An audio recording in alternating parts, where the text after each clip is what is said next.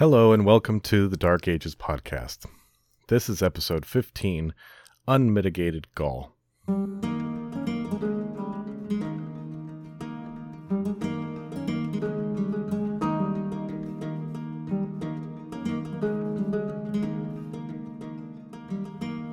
And just like that, I have unlocked another podcasting achievement my first title pun.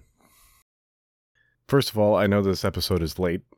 I apologize for that, especially in a month where I said I was going to try and pick up the pace of production a little bit. Uh, but it turns out that most of you don't listen to podcasts over Easter weekend anyway. And I hope that you all did have a pleasant Easter if you celebrated. And if not, had a pleasant Sunday. Last time we left off in June of 455, just as Gaiseric and his Vandals were loading the gold, silver, statues, and captives from the sack of Rome onto their ships and sailing back to Carthage with them. The emperor, the venal and incompetent Petronius Maximus, had been killed by the Roman mob, and there was nobody around who was an obvious replacement. Enter a fellow to our story by the name of Eparchius Avitus. Who the heck is Eparchius Avitus, you ask? I assume you're asking, and I answer either way. Eparchius Avitus was a nobleman of Gaul, who has actually been around the edges of the story for quite a while. And because he was a nobleman from Gaul, his biography gives me a nice framework for talking about Gaul, and for catching up with the region and what the Visigoths have been up to since we last left them.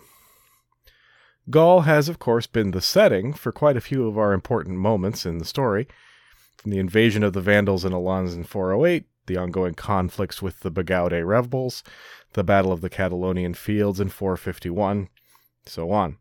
But I haven't really paused and talked about the region itself in any detail. So I think it's high time to talk about Roman Gaul right before it ceases to exist.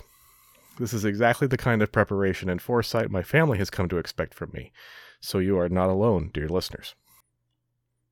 The Gauls had been very loosely connected Celtic tribes that inhabited the lands west of the Rhine and north of the Pyrenees, so mostly France, but also including most of Belgium, Luxembourg, and the westernmost parts of Germany.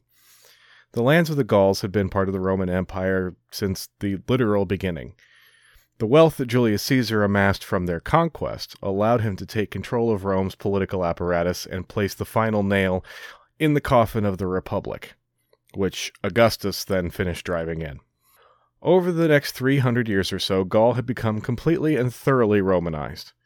By the end of the 4th century, the cultural difference between a Gallic noble and an Italian noble would have been pretty imperceptible. The Gallic nobility took an active role in the management of the empire and could expect to move up the ranks of the government administration just as smoothly as any Italian or Spaniard or Illyrian or anyone else. Diocletian had reorganized the provinces, along with just about every other part of Roman government, in the 290s. He gathered provinces together into groups called dioceses, which were further gathered into prefectures. The system was further refined by Constantine in the 320s. So, why am I telling you that? Two reasons, really. One, because the patterns of this organization will partly determine the way Germanic tribes are settled in the empire, and so the pattern of successor kingdoms. And second, because quite a bit of the structure will survive more directly in the organization of the church. So, the governor of a province now reported to a vicarius, or vicar, who was in charge of the diocese, who in turn reported to the relevant prefect. The prefectures were massive. The prefecture of Gaul, for example, included all of Gaul, plus Britain, Spain, and a little bit of Africa. These were the offices held by great men of the highest rank, though they were entirely administrative units, divorced from the military. Gaul itself was divided into two dioceses Gallia in the north and Viennensis in the south. We're going to focus mostly on Viennensis in this episode. We'll leave the north for later when we finally talk about the Franks.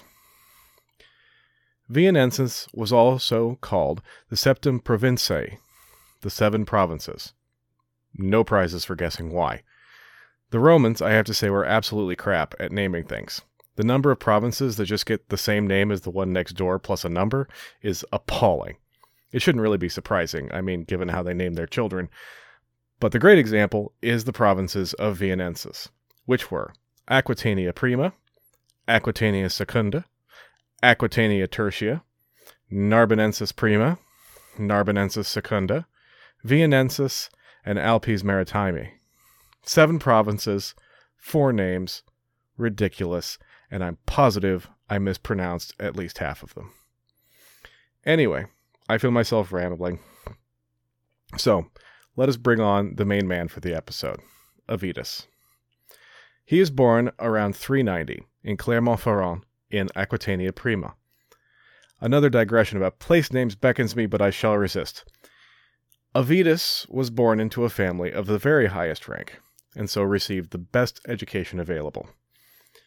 In 418, when Avitus was in his late 20s, Theodoric I's Visigoths were granted lands in Aquitania, as we've heard, especially along the Garonne Valley between Bordeaux and Toulouse, and Theodoric set his capital in the latter city. The locals were, in fact, consulted. The Council of Nobles of the diocese was called by imperial decree to meet in Arles in April of that same year, and it's hard to imagine that settlement of the Goths wasn't discussed at that council meeting. I can't remember if I talked about this the last time it came up in episode 5. But the Goths hadn't really finished the job fighting the Vandals in Spain when Constantius moved them into Aquitania. And it's likely that in consultation with the Council of Arles, it was decided that the Visigoths were more urgently needed north of the Pyrenees. I am aware I haven't done much to explain the nature of this relationship between the Visigoths and the native population. And there's a good reason for that. It's because I don't understand it. I don't feel bad about that, though, because it seems that everyone shares that difficulty, including observers of the time.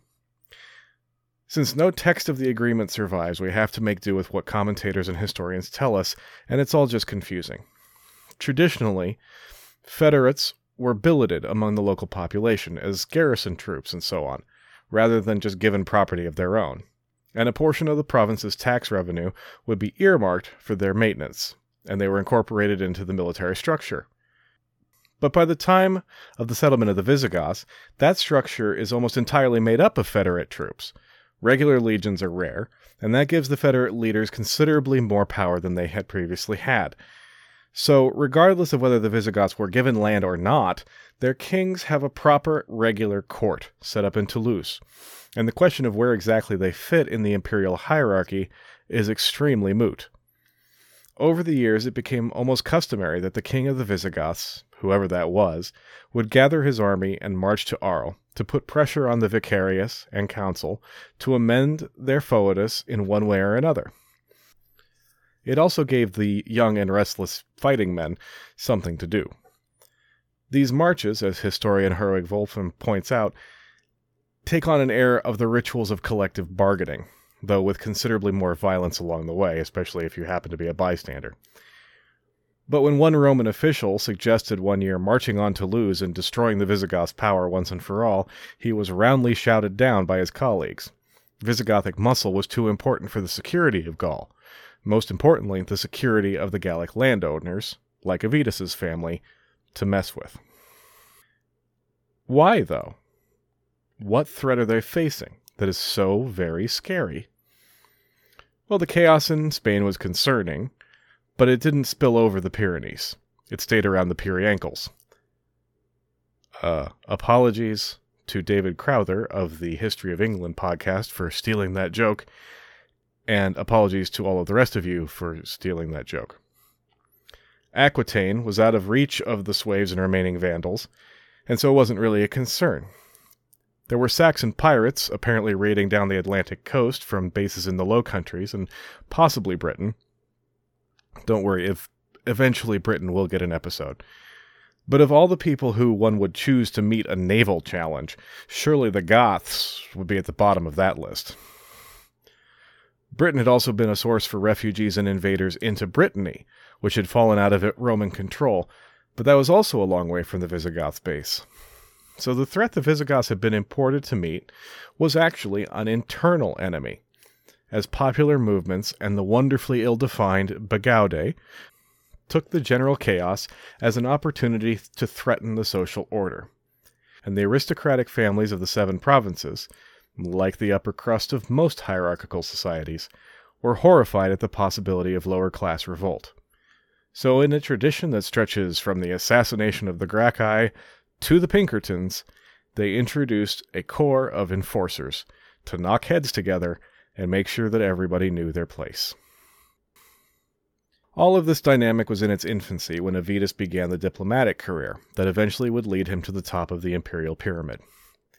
Sometime before 421, he was sent by the Gallic nobility to ask Constantius, husband to be of Galla Placidia, for a tax cut, and he was successful.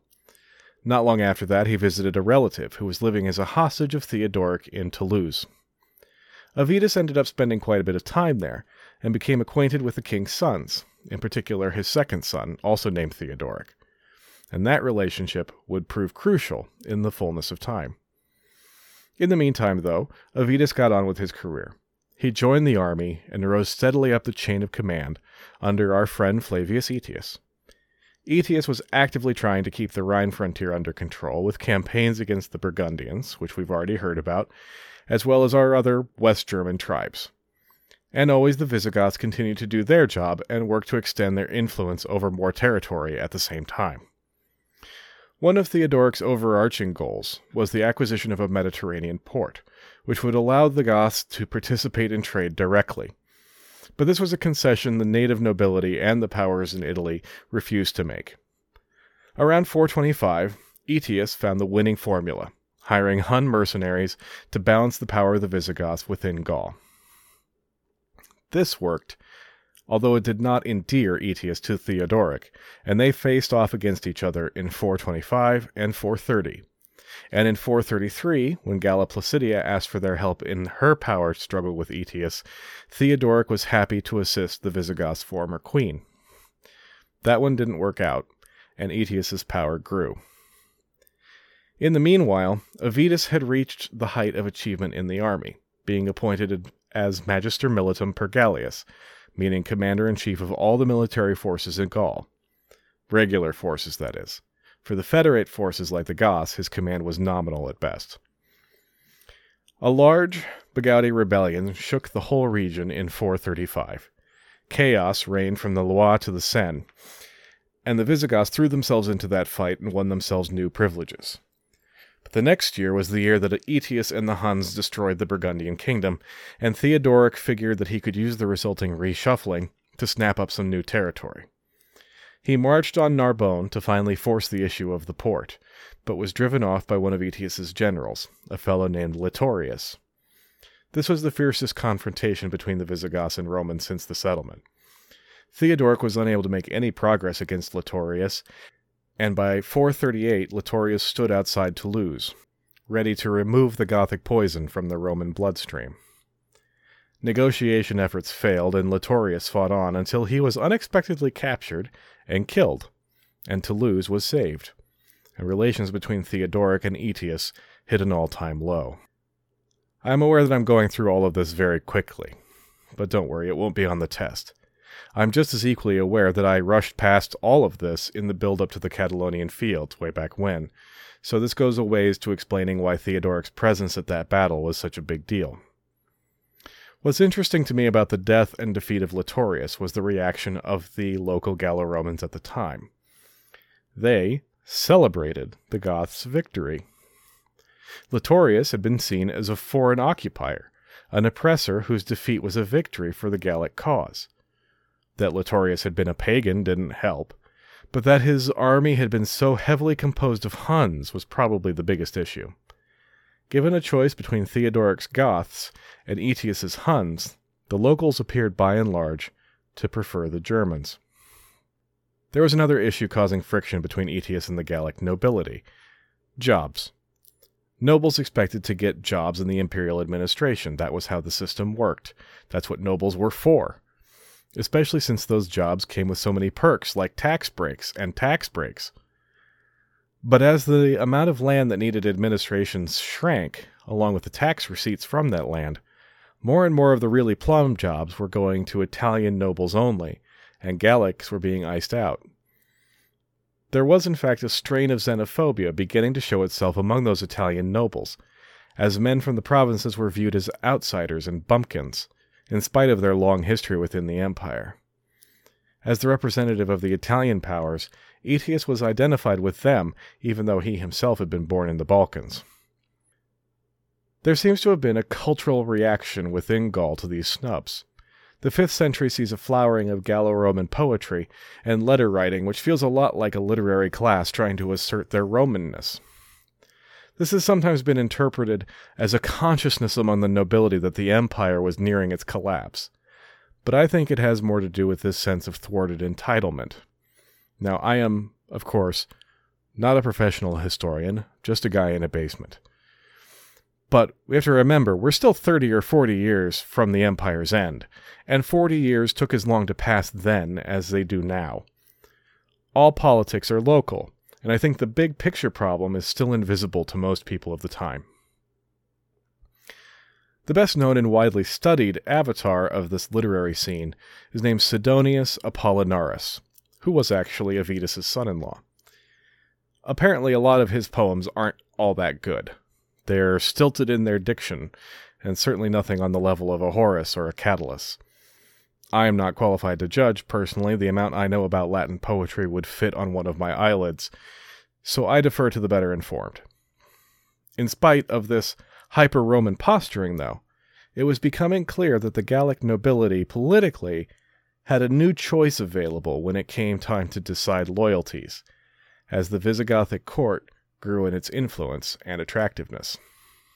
After the defeat of Litorius, Avitus moved over from the military side to the administrative side, and up to the theoretically exalted office of Praetorian Prefect of Gaul, with nominal authority over the whole western edge of the empire.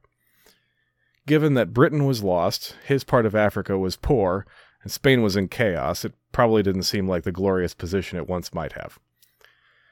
Avitus's first objective in the new job was to negotiate with Theodoric and try and find some kind of balance between the king and Aetius, and amazingly, he was able to do just that. So the next decade passed relatively peacefully. There were campaigns against the Hispanic Sueves in partnership with the Romans, which again gave the young men something to do and provided an opportunity for plunder. But it didn't stop Theodoric from marrying one of his daughters to the Suevic king named Rechiar in 449, in a wedding that took place in Toulouse. And Rechiar showed no hesitation in raiding Roman Tarraconensis on the way back, possibly with Gothic support. So the relationship between Goth and Gallo Roman remained as complicated as ever.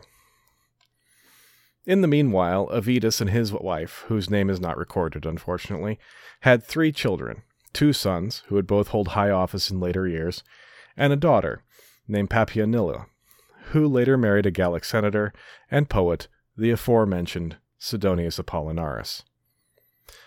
Apollinaris is one of our main sources for this period of history, and for Avitus specifically. He is an appealing character, and as imperfect as his poetry may or may not be, he was an engaging letter writer and left vivid descriptions of life among the barbarians that increasingly dominated life in the province. Most famously, he wrote to an acquaintance, quote, Why do you bid me to compose a song, placed as I am among long haired hordes, and having to endure German speech, praising often with a wry face the song of the gluttonous Burgundian who spread rancid butter in his hair? Apparently, Sidonius had acquired a clutch of unwelcome house guests, and they were impeding his muse. Also, apparently, the Burgundians used butter as pomade. More positively, and more relevantly for us, Sidonius also described to a friend Theodoric II and his court in lively and admiring detail. Almost every historian who mentions this uses the word gushing, but I refuse to bend to such pressure. I've pulled out some interesting chunks from it here. Oh, and I should mention that this is coming from my constant companion over these last six months, Herwig Wolfram's History of the Goths. I believe he did the translation as well. I'm going to post a link to the full text in the episode notes, though that translation is slightly different. So, quote You have often asked me to describe to you in writing his, Theodoric's, appearance and the character of his life. Take first his appearance. His figure is well proportioned, he is shorter than the very tall, taller and more commanding than the average. Every day he shaves the bristles that grow beneath his nostrils. His facial hair is heavy in the hollows of his temples, but on the lowest part of his face his barber constantly shaves it from the cheeks, which retain their youthful appearance. Now, I'm not sure whether to take that as meaning that Theodoric's beard was well trimmed with sharp edges, or that he cultivated some really excellent sideburns. Whoever did the etching that illustrates his Wikipedia article clearly went for the latter. Your thoughts? Send me an email. Anyway, Sidonius continues. You may want to know about his daily life, which is open to the public gaze. Before dawn, he goes with a very small retinue to the services conducted by his priests, and he worships with great earnestness, though, in confidence, one can see that his devotion is a matter of routine rather than of conviction. Administrative duties of the kingdom take up the rest of the morning. Nobles in armor have places by the throne. A crowd of fur clad guards is allowed in so as to be close at hand, but is excluded from the presence so as not to disturb. Meanwhile, deputations from various people are introduced, and he listens to a great deal of talk, but replies briefly, postponing business he intends to consider, speeding that which is promptly settled. So it's a bit more orderly than Attila's presence chamber, where we saw people clustered around the chief shouting their requests at him. This procedure has more in common with the Roman one, where the monarch is kept separate by a curtain from his subjects, and only those with business are permitted to approach. The court is a blend of Roman and Germanic customs coming together to make something new. As Sidonius himself says, quote, You can find there Greek elegance, Gallic plenty, Italian briskness, the dignity of state, the attentiveness of a private home, and the ordered discipline of royalty. And this last extract, describing the king on a hunt, I found particularly amusing. Quote, he considers it beneath his royal dignity to have his bow slung at his side. But if in the chase a bird or beast appears within his range, he reaches back and an attendant places the bow in his hand. He may urge you first to choose what you wish to have struck down. You choose what to strike, and he strikes what you have chosen. If he ever misses, your vision will most likely be at fault, and not the archer's skill. In spite of this apparently universal trait of aristocrats everywhere, Apollinaris notes that the king's home life is largely the same as that of his people. Meals are elevated by the finesse of their preparation, not by expensive or exotic ingredients. Theodoric does not set himself apart in his dress other than having clean clothes of the best quality, though several sources note that the Goths in general were very fond of fur. This is all in the Germanic tradition, where the king is a war leader who lives and fights with his men, they accept his authority, but he is still one of them. Primus inter pares, first among equals. Materially, the Visigoths seem to have assimilated pretty thoroughly into their Gallo Roman surroundings, and so as a result, it's difficult, bordering on impossible, to differentiate Gothic graves in the cemeteries around Toulouse from any others of the time. That, it turned out, would be less true in Spain, where a difference is evident all the way into the 6th century. That's probably not surprising, since daily life in Spain was more violent and unpredictable, and so tribal markers would be more strongly adhered to. The relationship between Gaul and Goth received its greatest test in 451. In that year, Aetius called Avitus out of retirement to go to Theodoric again and convince the now aged king to stand with his old enemy against the might of Attila. The result was, as we discussed in episode 5, victory and the heroic death of King Theodoric I. After the battle, Aetius subtly managed his Germanic allies into not finishing the Huns off, and so we saw Thorismund set off immediately from Chalons back to Toulouse to ensure that none of his brothers seized the throne when they heard of their father's death. Primogeniture, the automatic inheritance of the first son, was not the Germanic way. The German rules of succession were that the king could be elected from a pool of candidates in the royal family, so there was a real risk that in his absence someone else might beat Thorismund out of the top spot. He needn't have worried, at least not right at that moment. He was acclaimed king of the Visigoths and ruled for two whole years before he was murdered by his younger brother in 453. I said he didn't need to worry at that particular moment. The younger brother in question was Theodoric II, whom Avitus counted as a friend from those days spent in his father's court. Avitus, though, was done with politics. The West had been saved, Attila and his host had vanished over the eastern horizon, and he himself was getting on a bit by now, at around 63 years old.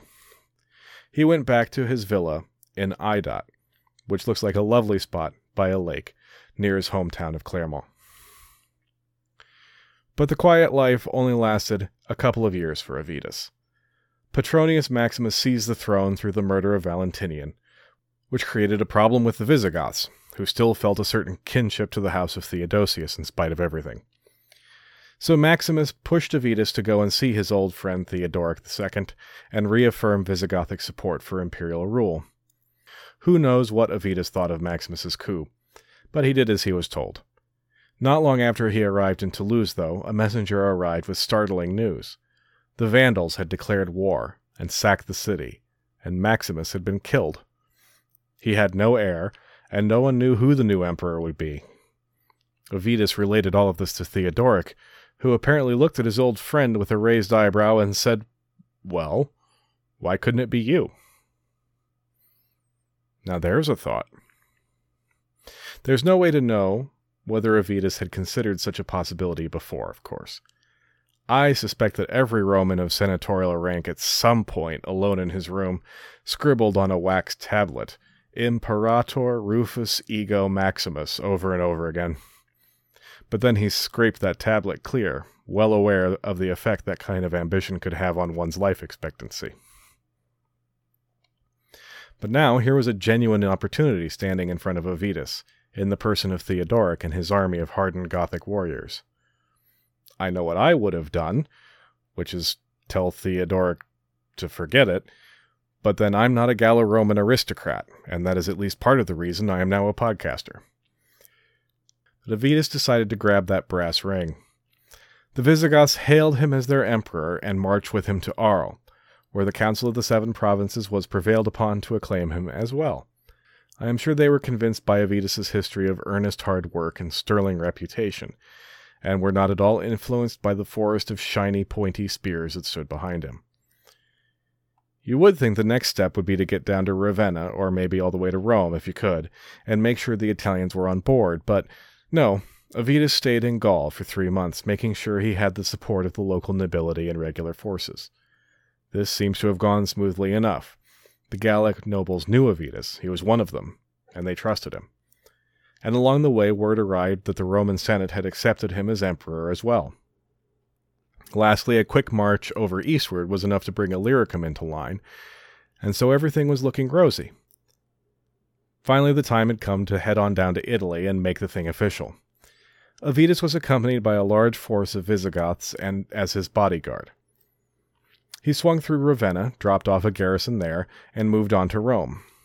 Once there, his son in law Sidonius recited a panegyric, a poem of praise, that he had composed for the occasion. Avitus really was a competent administrator, and he really was committed to restoring the empire's authority over its old territory. But the deck was stacked against him from the start. Rome was still a city traumatized by the Vandals' sacking, Food was in short supply, and Gaiseric was in firm command of Sicily and the other islands of the western Med. Avitus had to supply his Visigothic garrisons, which meant prioritizing food shipments to them and leaving out the local population. Not a formula for general popularity. And he lost the support of the nobility by attempting to balance the representation in government a bit, and giving jobs to Gallic aristocrats that the Italians believed belonged to them.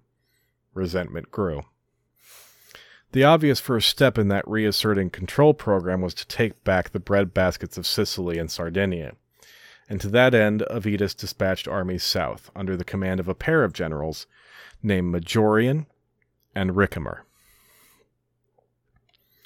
Ricimer was from a prominent family of Roman military officers and a successful, reasonably famous commander. He had actually been one of Petronius Maximus's rivals for the throne after Valentinian had been murdered. Ricimer's background is a bit more obscure. Sidonius tells us he was half Sueve and half Visigoth, and so was excluded from any chance at the throne, but that he too was certainly an able general. And while he and Majorian may or may not have been friends, they were certainly colleagues who knew each other and could work together. That would be helpful in the campaign against the Vandals, less helpful to Avitus personally. Initially, the signs were good. The Vandals were defeated at least twice, once on land and once at sea, and these were enough of a setback to them that Avitus was able to threaten Gaiseric with invasion if he didn't adhere to the terms of the old treaty. So attention then turned to Hispania. The Sueves, remember, they had come to Hispania with the Vandals but broke with them before the crossing to Africa. Anyway, they had raided into Tarraconensis in the northeast, the only part of the peninsula under firm Roman control. Avitus reacted by asking Theodoric to go and sort that situation out for him. So Theodoric gathered his army, along with a company of Burgundians, and crossed the mountains. The Visigoths met the Sueves at a place called Paramus Fields, near Astorga. The Sueves were driven back from Tarraconensis and back further, as the Visigoths ravaged Galicia and captured their capital at Braga. Some sources say the Sueve kingdom was destroyed completely in this campaign, but that's not really the case. They were driven way back into modern Portugal, to an area around their capital, at Braga, and the whole peninsula sank into anarchy. Again. The Visigoths remained in country, pursuing the Sueves and whatever other advantage they thought they could take.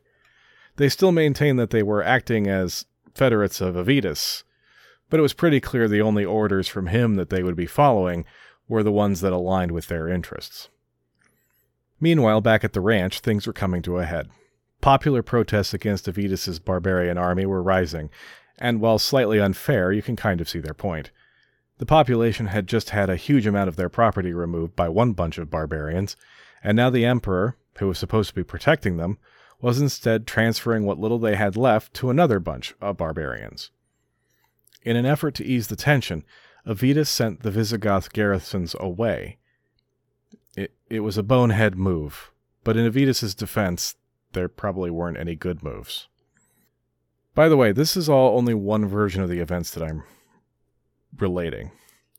The actual chronology of Avitus's reign is very hard to unpick because the sources are just not there for us. There are only a couple of confused chronicles, Hydatius, who was roughly contemporary, and John of Antioch, writing from the other side of the empire 300 years later. Other than a couple fragments of Jordanes and Priscus and the panegyrics of Sidonius, that's really all we've got.